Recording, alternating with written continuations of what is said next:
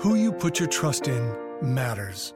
Investors have put their trust in independent registered investment advisors to the tune of four trillion dollars. Why? Learn more at find your independent advisor dot com.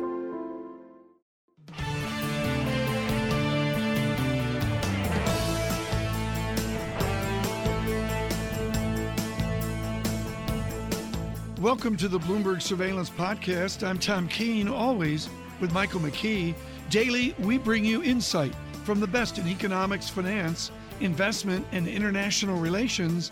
Find Bloomberg Surveillance on iTunes, SoundCloud, Bloomberg dot com, and of course, on the Bloomberg. And Michael, I know it's Jobs Day. I believe we have a few guests qualified to talk about the unemployment rate, labor participation, maybe even someone qualified to talk about wage growth. Well, that would be Alan Krueger from Princeton University, who is the former chief economist at the Labor Department and the Treasury Department and uh, chairman of the Council of Economic Advisers. Guy just can't hold a job. Um, you know, I don't know what his problem is, but Alan is with us, as always, on Jobs Day. Let me just mention, Tom, before uh, we get started with, with Alan, that the consensus forecasts are for one hundred seventy-two thousand jobs to have been created in the month of September. And interestingly enough, that is bang on the six-month average, one hundred seventy-three thousand. So uh, a number today that meets consensus would probably uh, not lead to a whole lot of additional trading. four point nine percent is the forecast for unemployment. But, uh, Alan, as Tom touched on, the one change Uh, that you do see in the forecast is a significant increase in average hourly earnings. Uh, the question is, is this going to be a statistical fluke, or are we really seeing wages rise because we're running out of workers, the old Phillips curve?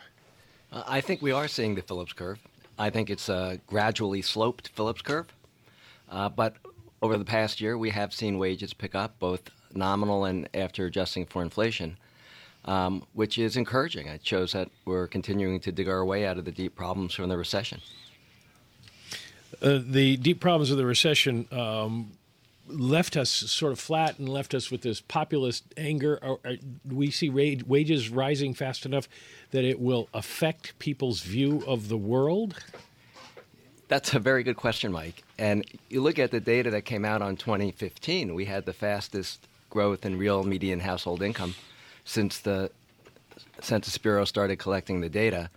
Uh, so I think it's clear that households are doing better, but they went through such a traumatic experience uh, that I think it's going to take a while before people are feeling good about their economic situation. Alan, when I look at the unemployment rate, people drive low. Is it a constructive lower unemployment rate, or is it a bad thing if the unemployment rate drops?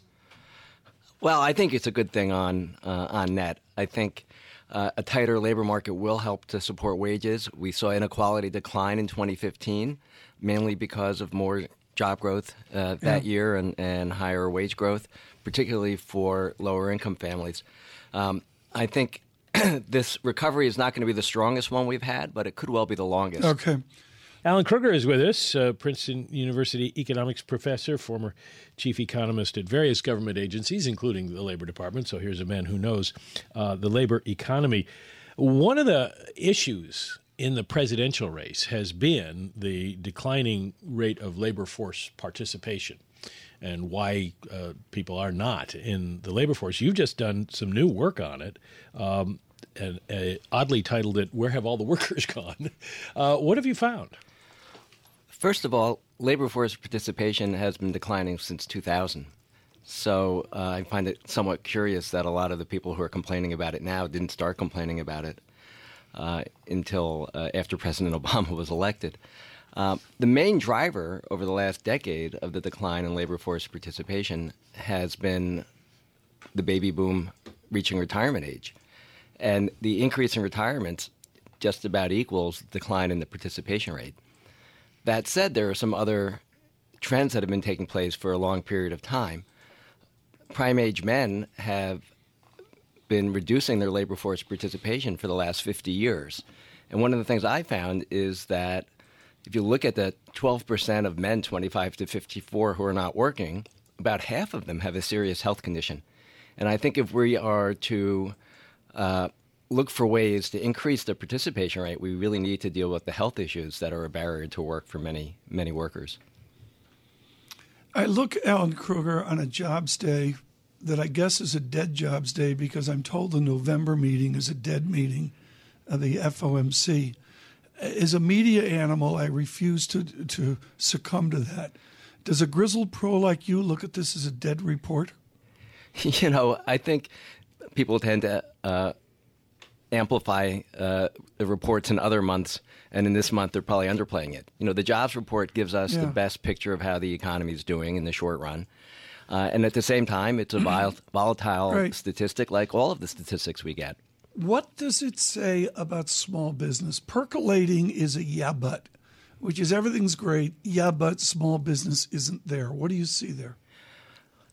After a financial crisis, I think it's typically the case that small business struggles. That's who's dependent on bank financing. They have difficulty getting credit. Their uh, homes are often underwater, which is a source of credit. So the longer that this recovery goes on, the likelier I think it is that small businesses will start to uh, be able to get credit, that their credit records will improve.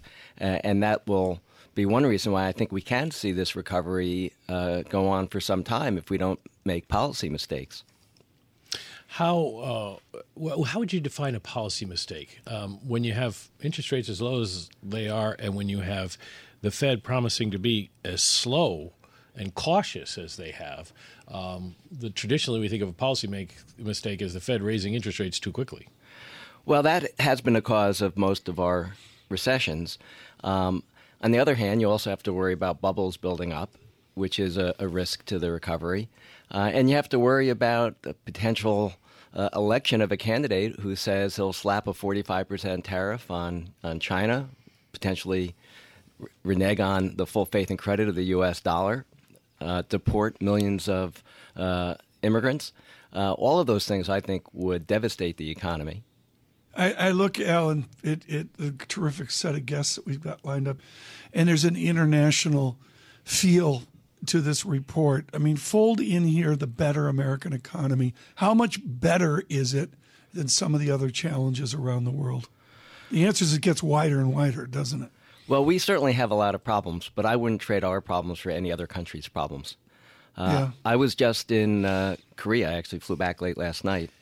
And uh, they have a demographic tsunami that's about to hit them. They're going to go from the fourth youngest country in the O E C D to the oldest in the matter of twenty-five years. As you look at the problems in Japan, uh, which has never recovered from the recession in the early nineties. Uh, China has enormous challenges ahead of it. Uh, Europe... Uh, the U K, you just go on and on. And our problems are solvable if we have the political will to address them. Well, that will be uh, the question come January when we have a new Congress and a new president.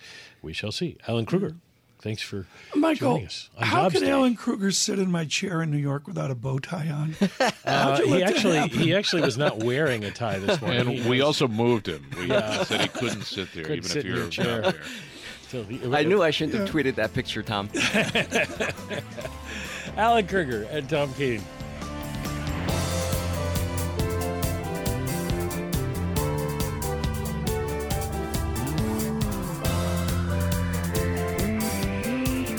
Um, this is a real pleasure and honor, folks. Peter Fisher is uh, someone who has served the nation uh, at Treasury. He has served the nation in academics, and he actually served the nation doing finance at a small shop called Blackstone.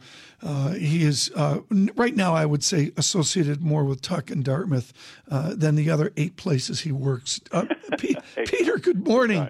Um, I, I guess I could start out by saying, have you ever seen anything like this? But let me get to the what Jack Lew is looking at this morning, the Secretary of the Treasury.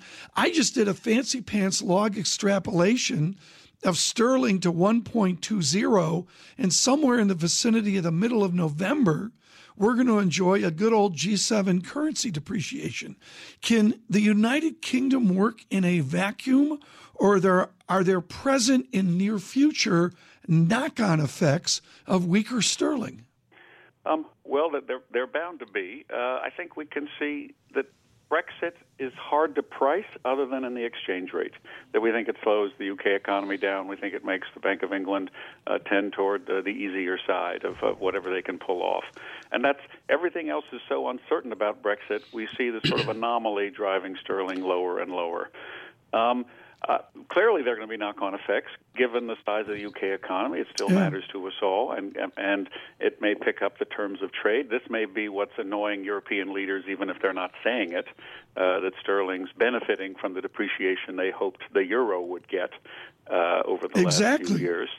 Um, so it's bound to have those consequences. A little hard to see how it all shakes out, but right. yeah. That, and Jakob Fels moments ago, folks, on surveillance, talking about euro stability or even strength uh, flows. Peter Fisher, uh, this redounds back onto a United States, and clearly day two here, folks, of the I M F meetings, the idea is the U S ever more is stronger and better and in good shape compared to so many other nations and regional systems. Do you agree, Peter? Yes. I mean, it, it's we, we wish we'd had more of an acceleration in this recovery. We wish we were doing better in some terms, but we're doing pretty well, especially compared with the rest of the world. Just looking at, um, you know, the level of our unemployment, uh, the level of G D P growth, it's disappointing, but it's better than the neighborhood. Absolutely. Peter, when we look at uh, Jobs Day coming up, and I guess we'll focus on that within the hour, and this is something you're quite good at. There's a, a macroeconomic system of one view of a nation. John Edwards, among others, started talking about two Americas. Do you, is I'm going to call you a non-macro expert, but yet with great micro realities, do you look at America as a two-system job economy, or can you really blend it all in as we did for decades and decades? No, I, I, I think we, we know um, our labor market is fractured, or we've got a decline in the participation rate. We've got the discouraged uh, ma- uh, middle age uh, and, and working age, I should say, uh, men who aren't participating in the labor force. Um, that we should all scratch our heads about that and think that that's, that's a big challenge for us. Um, I think it's such a disappointment that this campaign has not focused on what we should be doing uh, to uh, really invigorate our, our labor market, uh, the structural reforms we should be undertaking. Uh, we've been uh, too much focused on the negative, if you will. Of uh, well, Secretary Clinton coined years ago, years ago, folks, Senator Clinton coined an idea of fair trade. What is fair trade to Peter Fisher? um, well, I...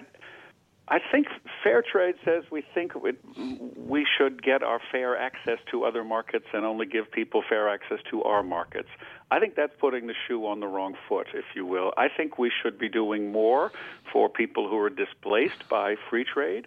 I think we should be doing much, much more uh, to re- retrain uh, those who lose their jobs, to provide adjustment assistance to those counties uh, where we see the job loss from the benefits of trade. We know the benefits to trade flow to all of us, but are hard to measure, and the costs of free trade are easy to identify. People who've lost mm. their jobs feel it. We should do much more for that. I don't think we should hold back on trade because someone else isn't being fair to us. I think we should be fair to our own people. We should be fair to our workers and do much, much more on the trade adjustment assistance side. Peter Fisher with us. Time for surveillance correction. I'm good at those. There'll be many today. I believe I identified Mister Fisher with Blackstone, and I should have migrated over to BlackRock as uh, a, okay. Thank a, you, a place of former employment. Let's go to what you used to do at BlackRock. You'd wander in the door, your leisurely day starting at nine a.m., and you'd wander over to the liquidity desk and say, are we liquid? You rarely said, are we solvent? Peter Fisher, I've been linking the word trust into liquidity, and there's some real questions about that within the banking system. How liquid are the European banks right now? Uh, well, I, I, I, um, I'm not close to the European banks or to the trading markets as, as I used to be when I did it full time. Um, I, I think they are liquid. I think they're running out of income. The constraint, I think, is coming yeah. on the other side. Um, so I don't think people are worried about, you know, that they can't pay their bills when they're due. Uh, but what they're worried about is the margin compression um, yeah. and, and earnings power. And I think you see the rumblings out of the E C B about uh, the system being overbanked. Well, that's been true in Europe for thirty years. They're overbanked. They've got too many banks. They should have, uh, once they invented the euro, they should have worked much harder on a rationalization, consolidation of the banking system. So this is overdue, yeah. and that would be one way uh, to try to deal with uh, the earnings compression of the European banking system. I think and, that's where the constraint is. And this has been a theme, folks, of the meetings. Pierre Moscovici was just wonderful yesterday on this profitability conundrum. Let me bring in Michael McKee in New York with Peter Fisher. Michael? Uh, Peter, I guess a lot of the question that revolves around all this is uh, confidence. Do we have confidence in the European banking system? But here, as we see people come in and out of the labor force, as we see wages start to rise, uh, do we have enough confidence to weather any kind of Fed rate move, small Fed rate move? Will people keep borrowing? Will people keep spending if the Fed does something? That, that would seem to be the key question that uh, surrounds all this. Yeah, I, I don't think uh, the Fed funds rate twenty-five basis points higher is really going to constrain anyone. Um, that's not what I think is. is uh, I think the Fed is likely to confront uh, pickup in inflation. I'm not very fussed about inflation, but most of the measures of inflation have already accelerated to two percent and higher. The Fed's preferred P C E measure is, is lagging. I think there's going to be a catch-up here, and I think that's going to give a little pressure to the long end of the yield curve. Um, I think today's employment report, if it's on the stronger side, will add to that pressure that, well, yeah, the Fed's going to have to do something. But it's not about the next twenty-five basis points. It's about whether the Fed will do one next year or three or four moves next year. Uh, that's what is going to mm-hmm. hang in the balance over the next few months of economic data. Peter Fisher is with us uh, right now, lecturer at uh, the Tuck School of Business at Dartmouth College, formerly uh, the man who ran the open market operations for the Federal Reserve, worked at uh, the Treasury Department as Undersecretary for Domestic Finance, and then uh, had a career at BlackRock uh, in the markets. And I want to go to the markets and their relationship uh, to the Fed. There's been, Peter, a big question raised recently about whether or not the Fed is uh, and its policies are distorting anything in the markets. Uh, how do you see it? If you were going to be producing for the next Fed meeting the uh, the market report uh, that goes uh, into the meeting, wh- what would you be telling them? Uh, well, um, they might be shocked to hear what I'll tell them. Um, uh, we know the yield curve's been dragged down by uh, the Q E policies in Japan and Europe. That is our long end. You can see it. It was coming down when the Fed really wasn't doing anything over the last year as the two to ten spread tightened. That was more of a tightening than the Fed expected. Uh, that's one uh, anomaly. Uh, but I think what I'd be telling the committee they might not want to hear is they've been targeting a low level of volatility as if it is a third policy goal. Um, and so they've been sque- that they are uncomfortable when asset prices jump around too much. Uh, it, it's it's like a third, in addition to inflation and employment, um, they get squeamish about volatility. Um, I think that's a big mistake. I think it's a natural consequence of monetary policy doing its thing. Um, but you can see this very low level of vol that, that we've had um, that I think is, is creating the distortions. That's the most important one. To improve, uh, Mister Fisher, a negative rate strategy, do we need to disperse the effect of negative rates to a broader public, nation to nation? Do we need to stop using negative rates and migrate back to the zero bound? What's the Peter Fisher calculus there? Well, I think negative rates were a mistake. Uh, I think it. Um, I think the Bank of Japan has not quite admitted it, but they're working their way out of them.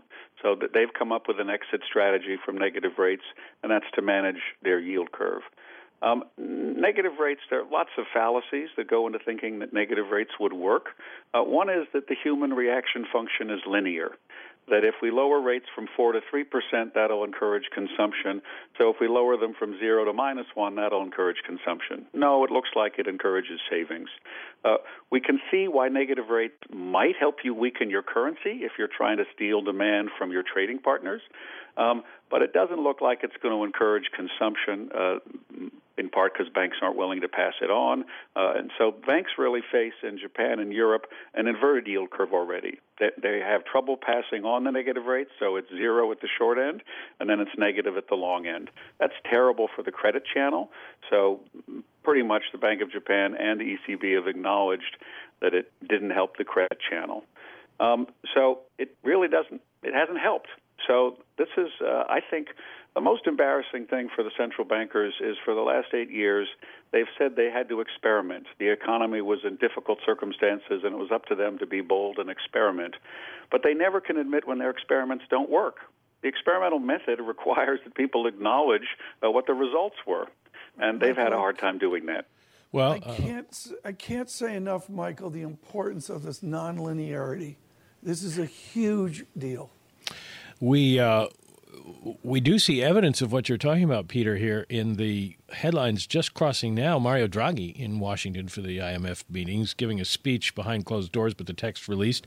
Uh, Draghi uh, saying that they will let Q E continue to run, and he sees rates at current or lower levels for an extended period, repeats that they will use all instruments within their mandate if needed.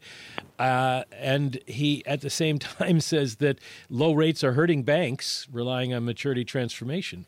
Um, so, yes, we're causing harm, but no, we're not going to stop. Yeah, well, he, I mean, at, at least in Japan, the Bank of Japan, by by committing to try to manage their yield curve, they're going to try to have a graceful exit. I think it's a very wise thing to do. If you've made the mistake of negative rates, now you're trying to undo the damage. They want to control how fast the curve steepens. Uh, and that's one way of passing the football over to the Abe government and fiscal policy. But Draghi doesn't have that option. He doesn't have anyone to pass the football to um, uh, on the fiscal side. And so he he's left, um, you know, spinning his wheels. I'm afraid it's it's very awkward for him. Uh, Peter Fisher, let's leave it there. Thank you so much. Very generous of you to be with us today with Tuck at Dartmouth College uh, and, of course, with his service to the Treasury, uh, the Treasury Department a number of years ago. Who you put your trust in matters. Investors have put their trust in independent registered investment advisors to the tune of four trillion dollars. Why? They see their role as to serve, not sell. That's why Charles Schwab is committed to the success of over seven thousand independent financial advisors who passionately dedicate themselves to helping people achieve their financial goals. Learn more at find your independent advisor dot com.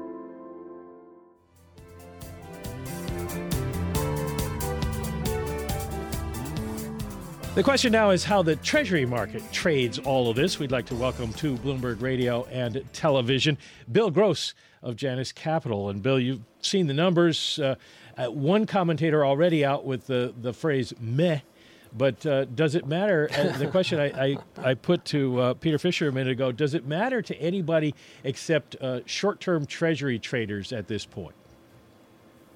Yeah, I don't think so. I don't know how you spell meh or uh, uh but in any case, uh, you know, pretty milquetoast, you can you can spell that, um, and and pretty on the number in, in terms of what we were expecting.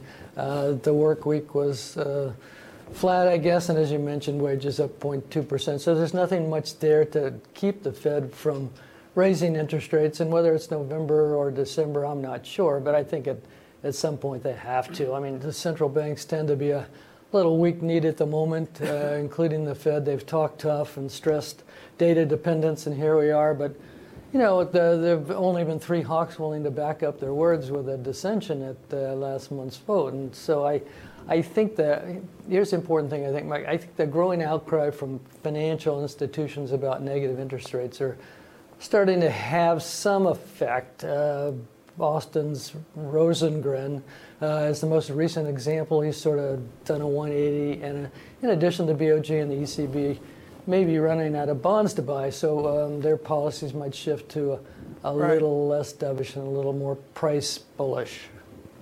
Uh, Bill Gross, good morning from Washington and the meetings of the International hey, Monetary Tom. Fund. You're terribly missed here. Everybody wants to know what you're going to do with the marginal Janus Uh, move. What I would note, Bill, and I've never seen this, the conflation of non-farm payrolls moving averages, the three-month off the Bloomberg one hundred ninety-two thousand, the one-year non-farm payrolls average two hundred four thousand. And, Bill, for the first time I took a presidential moving average of non-farm payrolls. What a success, two hundred twelve thousand. I've never seen the conflation in of the trend in job formation. Why are we so miserable? if we're generating a good number of jobs every month? Well, that, that's the the old question. I I, I think they, they are coming down. I've got my moving averages too, just like you, and they're they're right on the money in terms of what you just mentioned. So, um, you know, they're gradually coming down. That's what happens to, during a recovery. I, I think the unhappiness comes from uh, from wages. I think the unhappiness comes from the real nature of wages over a five, ten, fifteen year period of time. And I think ultimately that uh, labor, uh, you know, is beginning to. to feel uh, some oats, not necessarily some, uh, you know, a big uh, porridge bowl full, but, uh, you know, they're, they're starting to uh, feel that it's their turn. And, and so, um, yeah, it's it's been this long-term trend of, of capital versus labor and stock market versus wages. And I, I think uh, maybe not over the next election, but certainly over the next few years, we're going to see some type of shift in fiscal policy that advantages labor as opposed to to business and capital. I don't want to make too much of this, of course, because it's it's one-day trading, but when you look at the market reaction, not just to this number, but over the last couple of days, we do seem to be seeing people sell treasuries around the world. The bond market in the U S ten-year note yield one point seven six and uh, the two-year at eighty-five basis points. They've moved up since th- this May jobs report, as we said. A- and Germany now, three basis points. They've moved back into positive for their ten-year. The Japanese ten-year yield is higher. I- is there starting to be a change in bond market psychology about the inflation and other risk uh, risks going forward? Well, I don't think inflation, Mike, uh, perhaps, you know, we're, we're seeing inflation tick up a little bit uh, in, in the P C E in the United States and certainly above the line elsewhere with the exception of Japan. But I, I, I do think that, uh, you know, Japan has changed the nature of the game to some extent. Uh, quantitative easing, they continue, but they have this Uh, fixed ten-year, as you've mentioned, at uh, zero percent. And I, I think when that happened, that sort of put all of the other bond markets in play. It it, it, it basically meant that, you know, the U S Treasury and, and gilt uh, market and Bund market didn't have to track J G Bs one for one, but it, it uh, you know, produced some type of marginal uh, increase or possibility of increase, um, you know, that that allowed uh, inflation to have some type of an effect, and then it allowed the Fed to, you know, to be able to go ahead in December and to raise rates. So I, I, I think an analysis of what's going on with this uh, fixed rate policy in one country, which may spread to other countries, I, I think is important. And I think that's what did it uh, in terms of the, the two-day taper tantrum in, in Germany. Um, you know, that's, a, that's another story. But yeah, central banks are starting to sort of move in a, another direction, and I think investors sense it. Is that other direction, Bill Gross, the idea of a stronger dollar, and will it be a brutal move? I mean, we can go any number of ways here.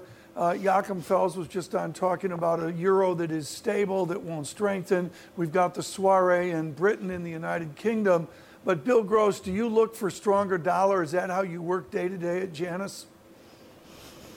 Well, that's what I'm seeing. Uh, you know, I would say longer term, and that's that's where I hang out, Tom, as you know. But I, I would say longer term that the, you know, the recent trend in the dollar, D X Y, put them all or most of them t- together and look at the trend. Um, you know, it, it's certainly upward, not to to its peak or its cyclical peak, but it's upward. And I, and I would say that the, the world needs a weaker dollar, not a stronger dollar. Um, you know, the dollar is the world's reserve currency. And when you think about it, to the extent that the world's reserve currency strengthens and, uh, and other uh, countries' currencies weakens, then, you know, that to me is a, a tightening type of effect. And it, it supposedly reflects a tightening in terms of higher yields in the U S relative to Uh, to the uh, Euroland or to Japan or the U K, and, and to some extent that's happened. Um, but I, I think it's a negative trend. It's certainly a negative trend for emerging markets. We're seeing the Mexican peso, you know, uh, down today again, and and that's the leading emerging market currency. So it, to me, it's a tightening that the, the Fed hasn't really uh, initiated yet. They, they've only moved up once, but I, I don't think it augurs well for global economic growth. I think the world needs a weaker dollar. The story of the moment, the payrolls report for the month of September. one hundred fifty-six thousand jobs were created, five percent unemployment. We are back now with Bill Gross of Janus Capital here on Bloomberg Radio. And we welcome everybody joining us on Bloomberg Television. Bill, before the break, you suggested that this number is enough to keep the Fed in play. I don't know whether uh, it was because you did your yoga or maybe you didn't watch the forty-niners game last night, but but you seem very, you seem very relaxed about that. Um, You don't seem uh, upset at all that uh, we're going to see an interest rate rise. Well, no, I think we will in in uh, December for sure, and maybe even in November. I, they've promised so much that it, at at some point they've they've got to come out and, and do something, or else their credibility is is really uh, going to sink to a low point. So I I think the the Fed will raise interest rates. You know, Mike, I've I've been uh, thinking that uh, the Fed should raise interest rates for a long time, if only to provide for a, a more attractive uh, savings rate in terms of not only short-term yields, but uh, longer-term yields. I think insurance companies and banks and uh, pension funds are rather desperate for income, and the only way to do it really is to extend out in terms of risk, which uh, probably isn't a good idea, or to extend out in duration, but duration provides nothing. So I, I, I think the Fed will move. They're, they're limited, they're cautious, they'll move perhaps once every nine to twelve months unless circumstances change significantly. But I, I think an upward move, uh, renormalization is at least appropriate at this time. Uh, Bill Gross, you made worldwide headlines a number of years ago by talking about ten years of financial repression.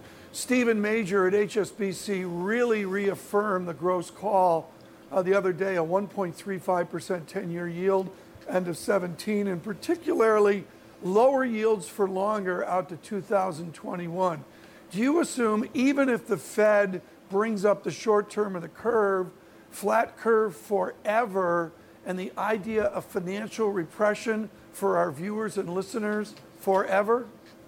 Well, not uh, forever's long term, and, and you're baiting me with that one, Tom, but yes, for a long time. And I think Rogoff and Reinhardt with their either ten years or twenty years, or the biblical equivalent of seven years of uh, you know, feast and seven years of famine, which would be uh, financial repression uh, in terms of the latter. Um, you know, it, it's something that has to be with us. I mean, when you uh, build up leverage, uh, and the world built up leverage until two thousand eight, and by the way, where you are, Tom, in Washington, the I M F has come out very strongly, you know, with not with the suggestion, but with the statistics that uh, emerging markets and Uh, developed markets in the, both in the sovereign and the private sector have uh, increased their leverage significantly since then. And so, you know, uh, because of that, because of this highly levered world, which I don't think uh, we've ever experienced in this era of financialization, which uh, right. could go back as far as fifty, sixty, seventy years. I don't think the central banks can afford to raise interest rates, because a, a quarter or a half or one hundred basis points might right. might just break break the system. Bill, this is critical. You run an unconstrained fund. Buried in the green book of the I M F is a terse sentence about the damage the Great Distortion is doing to insurance companies, to pensions, to long-term investable assets. Help us right now. Where is Bill Gross's actuarial assumption on a blended sixty forty portfolio? Are you below a four percent actuarial assumption? Well, you, you, you know, that's hard. Um, you know, I, I've been around four, uh, four to five, and that would assume equities at uh, six to seven and bonds at uh, two to three, and you mix them in some proportion, let's just say fifty-fifty, and, and that's where you get. But most pension funds, as you know, are at seven or seven plus, and uh, insurance companies, you can't measure it that way, but their liabilities are, you know, significant relative to what they've promised. And, and ultimately, Tom, uh, you know, mom and pop on Main Street, uh, you know, we, we talk about companies and, uh, you know, the foundational support of capitalism, but actually, you know, mom and pop as savers are the the support of capitalism going forward. And unless they can get something on their savings, they either save more, which uh, sends the system into a mild reverse, or they, um, you know, they take their money out of the bank and, and uh, not literally, but figuratively stuff it in a mattress, and, and that itself breaks down uh, financialization. And so, yeah, we're at a point where the system needs higher interest rates, but central bankers, you know, are modeled on lower interest rates, and it'll be an interesting challenge going forward, not just with monetary policy, but of course with fiscal policy and who's elected. Well, uh, building on that, in your most recent market commentary, you suggest that it is, in your words, capitalism that's threatened by the ongoing strategies of the central banks because we're seeing inefficient allocation of capital relative to risk. Well, that's true. You know, the, uh, lower interest rates do keep, uh, commonsensically, zombie corporations alive. You know, that happened in Japan and has happened for twenty years, so that's a, a decent example. And, and let's just put some common sense into, you know, some uh, central bankers' model to the, to the extent that um, risk is not uh, proportionate to return, or put it the other way, return is not proportionate to risk, then then investors um, and businesses don't invest. Uh, you know, it's it's the margin, it's the N I M for banks, and it's the spread, as Tom asked, in, in terms of, uh, you know, longer-term liabilities. And so it, it sort of freezes the system. Dalio talked about it uh, this week, and he's talked about it for a long time, about pushing on a string. That's the old metaphor. But basically, that's uh, the point where we're at, where investors and savers, you know, basically look at their options and uh, and decide that, uh, that they're not so attractive. And, and capitalism, last point, capitalism depends upon, it depends upon the assumption of risk as opposed to to to, to no risk. And if if investors and savers and businesses are not willing to risk at a spread, at an attractive spread, then capitalism itself starts to, at the margin, starts to turn inward. You mentioned the elections. We'd be remiss in ask, uh, not asking you uh, whether or not uh, the election is actually going to be a major investable event before or after November eighth. Yeah, I think so, but I, I don't, uh, obviously I don't know who's going to win. I think there'll be a one, two, three day type of reaction. But to be fair, I... I, I think that all countries, and of course you're talking about the United States, but there are elections elsewhere as well, and there are referendums in Italy and so on. Um, you know, everyone begins to speak now to infrastructure, and that's the easy word, that's the code word, that's something that, uh, you know, both parties can get behind. But it, it it's more than infrastructure. There, it, what has to happen is a program to take care of individuals, displaced individuals in the workforce, and we see that obviously in many of the numbers today. And to the extent that you can't take care of, either through increased Social Security or some type of benefits, then the consumer, which is the ultimate uh, driving force behind capitalism, the consumer, you know, can't simply get started. Bill, help us here with the idea of where we will be in our politics. I know, you know, we'd love for you to predict the election, but we're not going to pin that on you uh, right now. These are two candidates against trade. They want to wall up the borders in this way or that way. There's almost an isolationist tone to the entire election. Help us with that. We can't do business and finance with an isolationist tone, can we? No, I agree with you, and I agree. Uh, free trade, um, free trade is beneficial. Has been beneficial ever since Adam Smith and the Invisible Hand came out with the theory. Uh, you know, most most economists, most investors know commonsensically that that's that's the case, and and and so uh, free trade is a good thing. The, the problem, Tom, is, is that society and governments haven't recognized the repercussions of free trade, because free trade displaces workers. You know, it, it uh, produces imbalances between countries in terms of uh, a growing workforce or, or a stable or shrinking labor force, as in uh, Japan. And, and so, you know, governments have to address the hard work in terms yeah. of what do they do with displaced workers. Trade is wonderful for economies, and trade is wonderful for profits, and trade is wonderful for rising yeah. wages, but um, uh, lots of people are not working. Bill Gross, Janus Capital, thank you very much for joining us, as always, on Jobs Day in the United States. one hundred fifty-six thousand jobs created, a five percent unemployment rate. This is Bloomberg.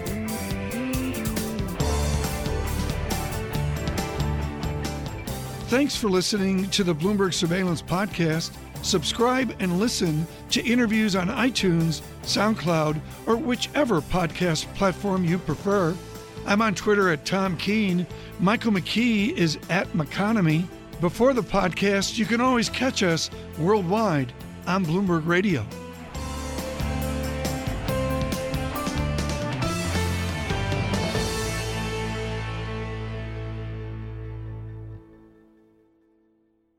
Who you put your trust in matters. Investors have put their trust in independent registered investment advisors to the tune of four trillion dollars. Why? Learn more at find your independent advisor dot com.